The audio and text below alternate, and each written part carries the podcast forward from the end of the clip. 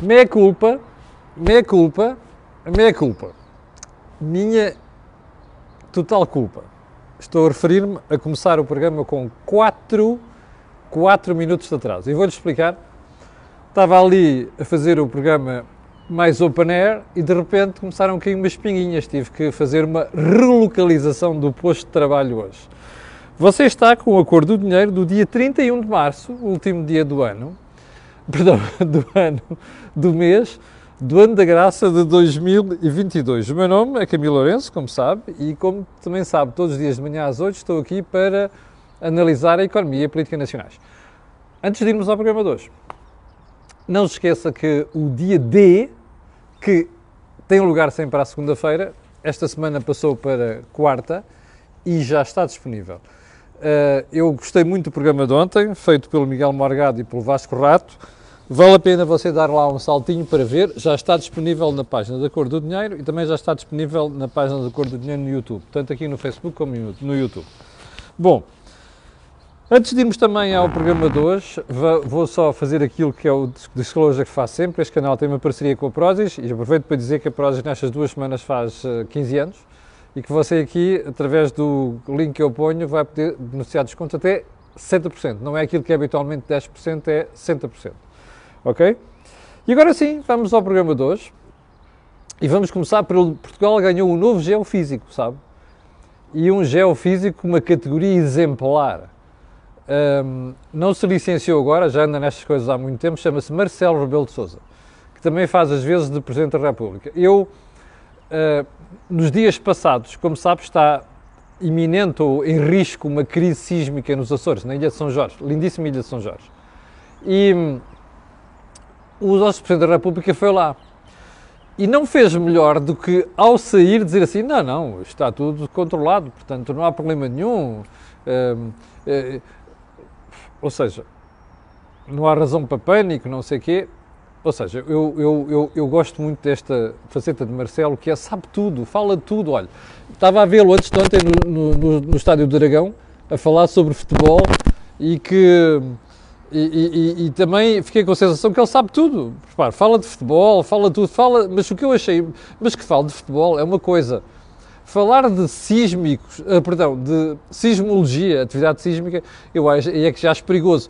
Porquê? Porque antes de ontem já depois do Presidente da República sair dos Açores e ter feito aquela declaração de calma, que não se vai passar nada, uh, houve dois sismos de alguma gravidade na Ilha de São Jorge. E Deus queira que nós não tenhamos lá nem uma erupção, nem uma coisa a lá Canárias, nem, nem um terremoto de terra a sério, uh, até para não ficarmos com a sensação que, afinal, o novo geofísico que nós temos em Portugal chumba na, na prova mais elementar. Mas pronto. Ehm, como você sabe, há coisas incorrigíveis naquele presidente. Uh, ontem soubemos que o, a esposa do Dr. Fernando Medina, que trabalha na TAP, pediu admissão. E eu achei aquilo estranho. Fui ver, a justificação era por motivos óbvios, que são públicos. Mas quais motivos óbvios? É o, o marido passar a ser Ministro das Finanças e, como Ministro das Finanças, com Pedro Nuno Santos, o, o rival, ter, de certa maneira, a tutela das contas da TAP? What the hell? Peraí. A rapariga trabalha, a senhora trabalha no departamento jurídico da TAP. Então, mas porque o, o marido passa a ministro, pede admissão. Desculpa, isto é uma estupidez monumental. Uma, tomar eu que em Portugal a malta que tem que se demitir e pelas razões mais óbvias se demitisse. Não faz sentido nenhum estar-se a demitir porque é casada com o Ministro das Finanças. Bah. Ponto seguinte. Matéria séria. Os juros a 10 anos da República Portuguesa, UPA, UPA. Eu vou mostrar aqui o gráfico, por acaso é com dados da Reuters, mas é, foi feito pelo ECO, o seu, o seu dono. Onde é que isto está? Onde é que isto está? Está aqui. Que é para você ver. Está, está, mas não, está, mas vai deixar de estar, ao contrário. Está aqui o grafinho da taxa de juros portuguesa. Ok? Uh, aliás, está, está, não está nada, está mal, mas enfim, deixe-me lá fazer aqui. Agora sim, aqui está o grafinho da taxa de juros portuguesa a 10 anos. Você dirá, é, pois é, é só 1,5%. Já esteve a 0,2%. Hum. Ah, dirá também, ai, da Espanha também está mais acima. É verdade. Também dirá, ai, da Itália ainda está mais em cima. É verdade. E dirá mais, da Grécia ainda está mais acima. Sem dúvida nenhuma. Mas e então? Você quer se comparar com aquela cangalhada toda do sul da Europa? É isso. Pronto, mas é isso que o governo está a fazer, não é?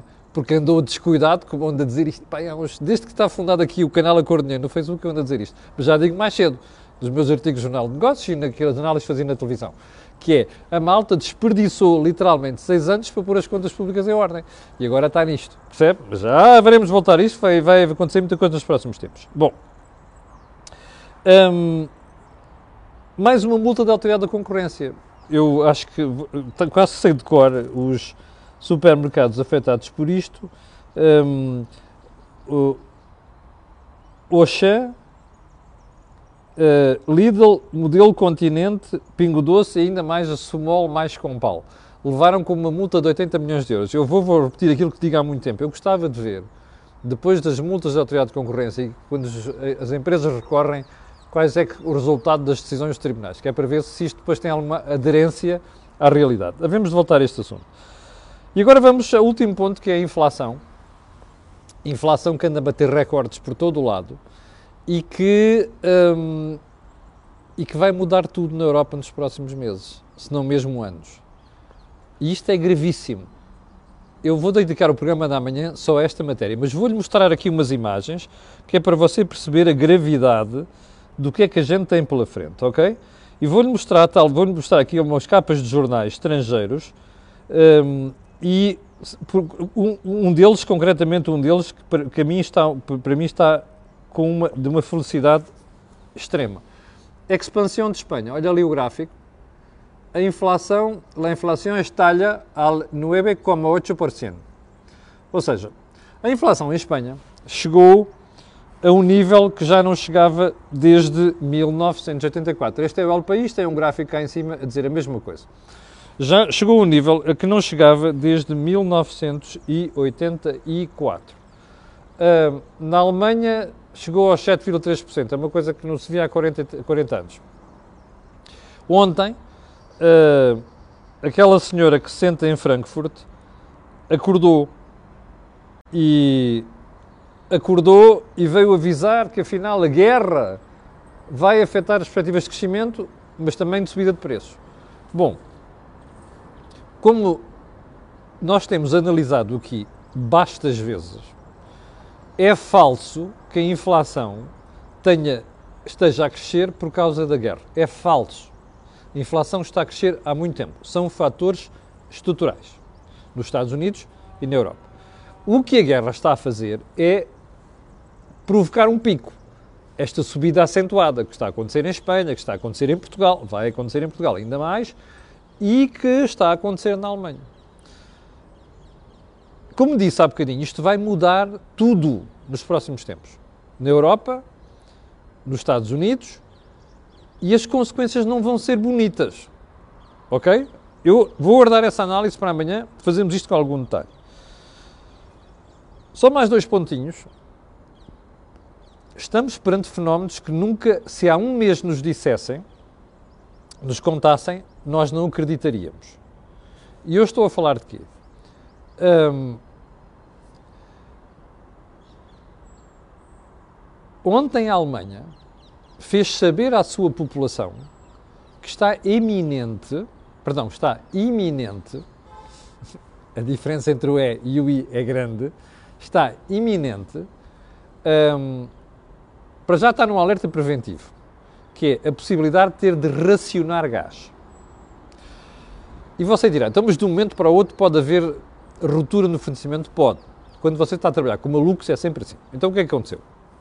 A Rússia fez saber nas últimas semanas que iria passar a cobrar os contratos de gás que celebrou com vários países, nomeadamente na Europa, em rublos. O problema é que estes contratos, quando foram assinados, os contratos são assinados, não é? Há malta que esquece, depois tem lá a assinatura e, e resolve inventar.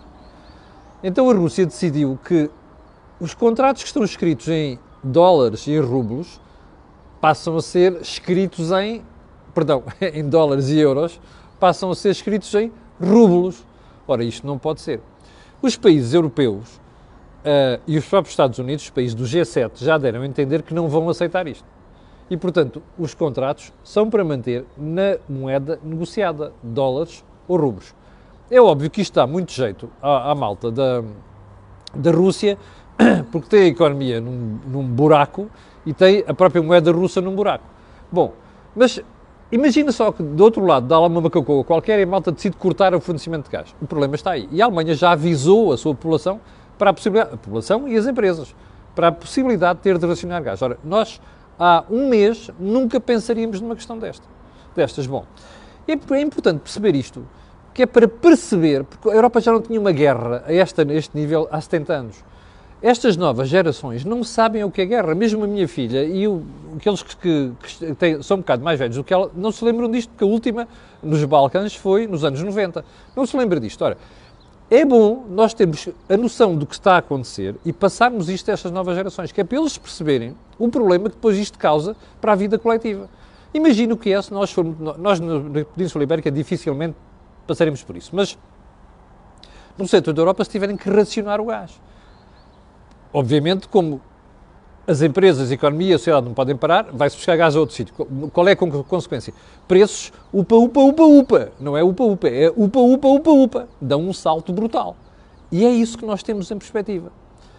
E é bom que comecemos a pensar nesse cenário. Não é, ah, isto é inevitável. Não, mas pelo menos termos regras e alguma coisa pensada do ponto de vista de plano para poder enfrentar estas adversidades que podem aparecer.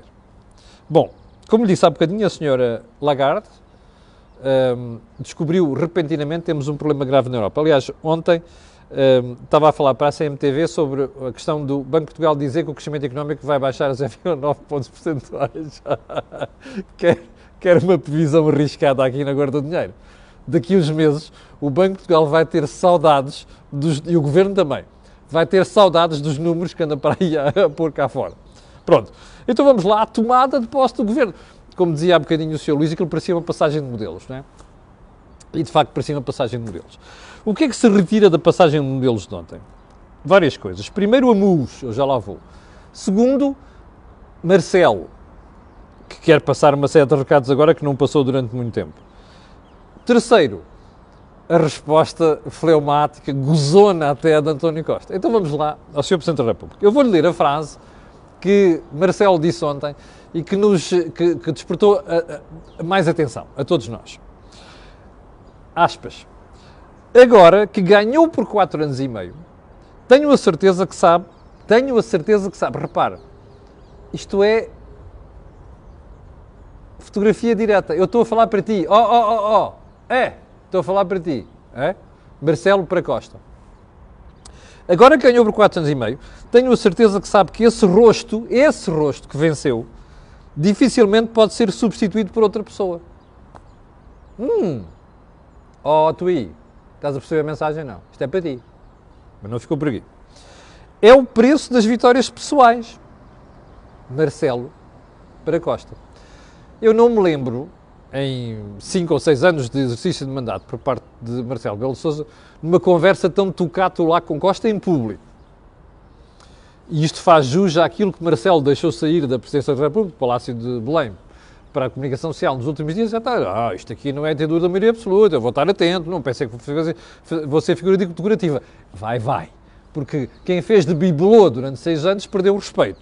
É aquela história que eu lhe contei aqui da minha avó, do, do do ditado que a minha avó dizia. E, portanto, repare, o, o Presidente da República pode vir dizer, e acho que bem que venha dizer isto. Bom, qual é o problema disto? Isto é um aviso. É. Que, o que Marcelo está a querer dizer é, bom, olha, não é aceitável, até por uma questão ética, que o senhor saia agora a meio do mandato. Porquê? Porque toda a gente sabe que a grande ambição de António Costa é ir dar uma volta para a Europa e ser, eventualmente, o Presidente do Conselho Europeu que é para não ser outra coisa qualquer. Porque o cargo do Sr. Charles Michel vai vagar daqui a menos de dois anos. E, portanto, a questão é, bom, vamos ver se, se tu por acaso estás com ideias que vais sair daqui para já, eu estou-te a avisar publicamente, não é? E, portanto, na altura vou dizer, eu avisei. Em segundo lugar, está a dizer, bom, está a responsabilizá-lo perante a população, porque aqueles mais distraídos em Portugal que não fiquem a saber, que não saibam ainda o que é que pode ser o, o devir dos acontecimentos, ficam avisados. Mas aqui o problema é, quem está do outro lado, como é que leva estes avisos? Bem, como aquilo que nós vimos ontem, sorriso, meio gozão e tal, e depois uma resposta que primeiro ignora a questão do ah, a possibilidade de sair. António Costa ignorou olimpicamente. E você o que pode perguntar é, então, mas espera aí, agora imagina que o Costa vai mesmo embora, ou decidir ir embora, o que é que você faz? O que é que aquele senhor faz? A resposta está, é, é evidente. Eu não vou tolerar uma situação em que vão-me indicar uma outra pessoa, a lá Santana Lopes com Jorge Sampaio, não é? Grande erro de Jorge Sampaio na altura, que é, olha, eu agora não vou aceitar que vocês nomeiem outra pessoa para vir para o seu lugar, porque isto é um cargo, uma vitória intuito persone, não é? É aquele senhor que ganhou, é aquela cara que ganhou. Bem, o país fica a saber que vai ter eleições se António Costa for embora. Eu acho bem que isto seja feito. Agora, o que é que fez? Ainda mais, Marcelo até foi mais longe. E diz assim: não, vocês, nós temos que fazer, o governo, para já, não, não, a maioria absoluta não significa ditadura, da maioria. Mas há uma série de áreas, coisas para fazer, reformas. Olha, da justiça, na saúde, na lei eleitoral. Espera aí, ó Senhor Presidente da República, estas reformas são inadiáveis em 2022 ou já eram em 2017? E o senhor Presidente da República andou a fazer o quê naqueles anos? Ah, palmadinhas, abraços, vitória no Europeu, no Festival da Eurovisão, não sei das quantas, beijinhos e abraços, até secundava a política do governo. Agora é que acordou Ó oh, Sr. Presidente, ninguém lhe vai dar ouvidos, e muito menos António Costa. Como a gente viu a seguir, porque no seu discurso, António Costa até teve distinta lata de dizer ao país que este governo que ele capitaneia há seis anos até fez reformas. E eu pensei que assim, eu fiquei gelado quando ouvi aquela parte. Reformas? Ah, reformas de reforma, de reformar? Não! Então, vamos lá. Na educação. E eu a pensar, peraí, mas educação onde? Ah, a redução da, como é que se diz, o abandono escolar. What the hell? Isso é uma reforma estrutural. Bom, mas no ambiente, fechámos as centrais a carvão antes mesmo do prazo. Ou seja, faltou Marcelo dizer assim: nós somos os bons alunos da Europa. Até fomos mais além do que a Troika ou da que a Comissão Europeia quer. Fechámos as centrais de carvão antes do que, que a Europa tinha imposto como limite. E eu acho inacreditável. Repare a distinta lata. Um dia houve alguém que conhecia José Sócrates muito bem que disse assim: epá, aquele tipo é tão perigoso que é capaz de convencer uma pessoa normal que um crocodilo sai de uma torneira. O tipo que conhecia José Sócrates disse-me disse isto. Eu acho que ele não conheceu António Costa. Porque se conhecesse António Costa era capaz de dizer que aquele tipo é capaz de convencer um cidadão normal que o elefante sai dentro de uma torneira. Está a perceber? Porque repare, o primeiro-ministro sabe que foi uma burrada monumental fechar as centrais a carvão. Ok? Como está a ver fechou-se das mais eficientes da Europa, que era de Sines. Dificultou a vida à EDP e a EDP optou por fechar a central. E este fulano aparece em público a dizer que uma reforma estrutural deve fechar as centrais a carvão. Desculpa, eu acho que não há lugar em Portugal para maior latosa do que esta, como se costuma dizer. Não há ninguém com mais lata do que isto. É inacreditável, repare, nas barbas do Sr. Presidente da República. Bom, o talento dá para isto, sabe? Podia dar para um tipo que era capaz de formar o país, dá para um tipo que é capaz de afundar o país, que é aquilo que António Costa vai fazer e anda a fazer. Bom, ah, agora vamos à parte mais, entre aspas, caricata da tomada de posse. Eu não sei se você reparou, mas, mas o body language, a televisão neste, neste aspecto é fundamental. Porque o body language daquela cerimónia foi interessante. Porquê? Porque Marcelo passa a cumprimentar os ministros e nem sequer olha para as fuças, entre aspas, para a cara do senhor Ministro da Defesa, que agora é Ministro de Negócios Estrangeiros. Já percebeu o sarilho que aconteceu no final do ano passado com a história de, Gouveia Mel e a substituição do SEM e não sei quantos. Foi uma carroceirada do Governo e uma carroceirada do senhor Ministro da Defesa, uh, que eu até pensava que tinha juízo. Mas enfim, primeiro ponto. Segundo ponto, ah, aquele quando vem a passar por, por uh, Gomes Carvinho, olha para Mariana Vera da Silva. Mas mais interessante, isto é de Marcelo para os outros. Dentro da própria família socialista. Foi engraçado ver. Porquê? Ah, outra coisa. Reparou no body language de Marcelo quando passa e cumprimenta Pedro Adão e Silva? o novo Ministro da Cultura, que era o tipo que ia dirigir as, as comemorações do 25 de Abril. Se não viu, vá ver. Mas agora o mais interessante foi Pedro Cisa Vieira. Pedro Cisa Vieira cessante, Pedro Cisa Vieira com cara de poucos amigos, que quando fala, nem sequer, quando falou, e quando falou ontem, nem sequer uh, se referiu a António Costa, Pedro Cisa Vieira está lixado, desculpa a minha expressão, com o António Costa. Como eu disse aqui várias vezes desde que ele foi nomeado, Pedro Cisa Vieira foi meu colega de turma na faculdade. Eu conheço-o muito bem. Pedro Cisa Vieira era amigo íntimo de António Costa. Alguma, eu, sei, eu sei uma parte das coisas que se passaram, ainda não posso contar aqui, não tenho a certeza. Mas houve coisas que ainda não sei e por isso não falo. É de falar, quando souber. Pedro Cisa Vieira, passaram-se coisas muito chatas nos últimos meses. E, portanto, António Costa está de candeias às avessas com Pedro Cisa Vieira. Pedro Cisa Vieira não gostou e ontem isso notou-se claramente. Eu costumo dizer, às vezes engano, mas costumo dizer quando no círculo íntimo dos governantes estes sarilhos começam a acontecer, alguma coisa a prazo pode correr mal. E eu acho que António Costa tem uma maioria absoluta no momento errado.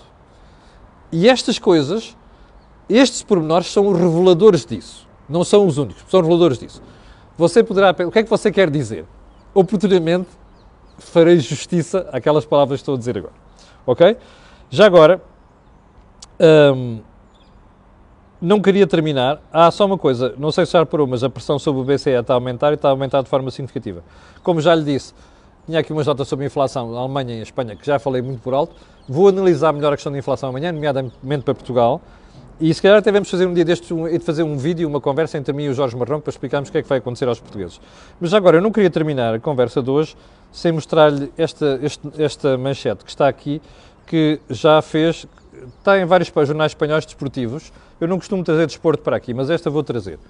Isto é a manchete do mundo deportivo da Catalunha, eh, de Espanha. Barça, recorde del mundo. Isto é um jogo entre o Barcelona e o Real Madrid, em equipas femininas, teve 91 mil 553 espectadores. Ouviu bem? Futebol feminino. Uh, é importante pensar nisto. Não tem nada a ver com a economia. Tem a ver com, uh, para já, a coragem de pôr isto na manchete no jornal. Em segundo lugar, pensar que se calhar nós temos que fazer uma revolução do desporto também, nomeadamente no futebol feminino. Mas isto é uma coisa que ficará para outra ocasião. Bom, chegamos ao final do, do programa de hoje. 7.700 pessoas em direto, quero agradecer a sua preferência. Quero pedir a estas pessoas e outras que vão ver aquilo que peço sempre. Depois de pedir desculpa pelo, pelo, início tardio, coloque um gosto e faça partida nas redes sociais, porque é a melhor forma de divulgar isto uh, e poder chegar a mais pessoas. Sobretudo porque a preocupação que nós temos que ter como sociedade é esta: é sermos críticos para melhorarmos aquilo que podemos exigir de quem detém o poder na coisa pública. Fique bem, tenha um grande dia. Já sabe que amanhã às 8 da manhã estarei aqui consigo para atazanar o juízo, uh, véspera de fim de semana. E lá está. Colocar um gosto, fazer partido nas redes sociais, já sabe porquê. Aquilo que houve aqui, não houve em mais sítio nenhum. Obrigado, com licença, e até amanhã às 8.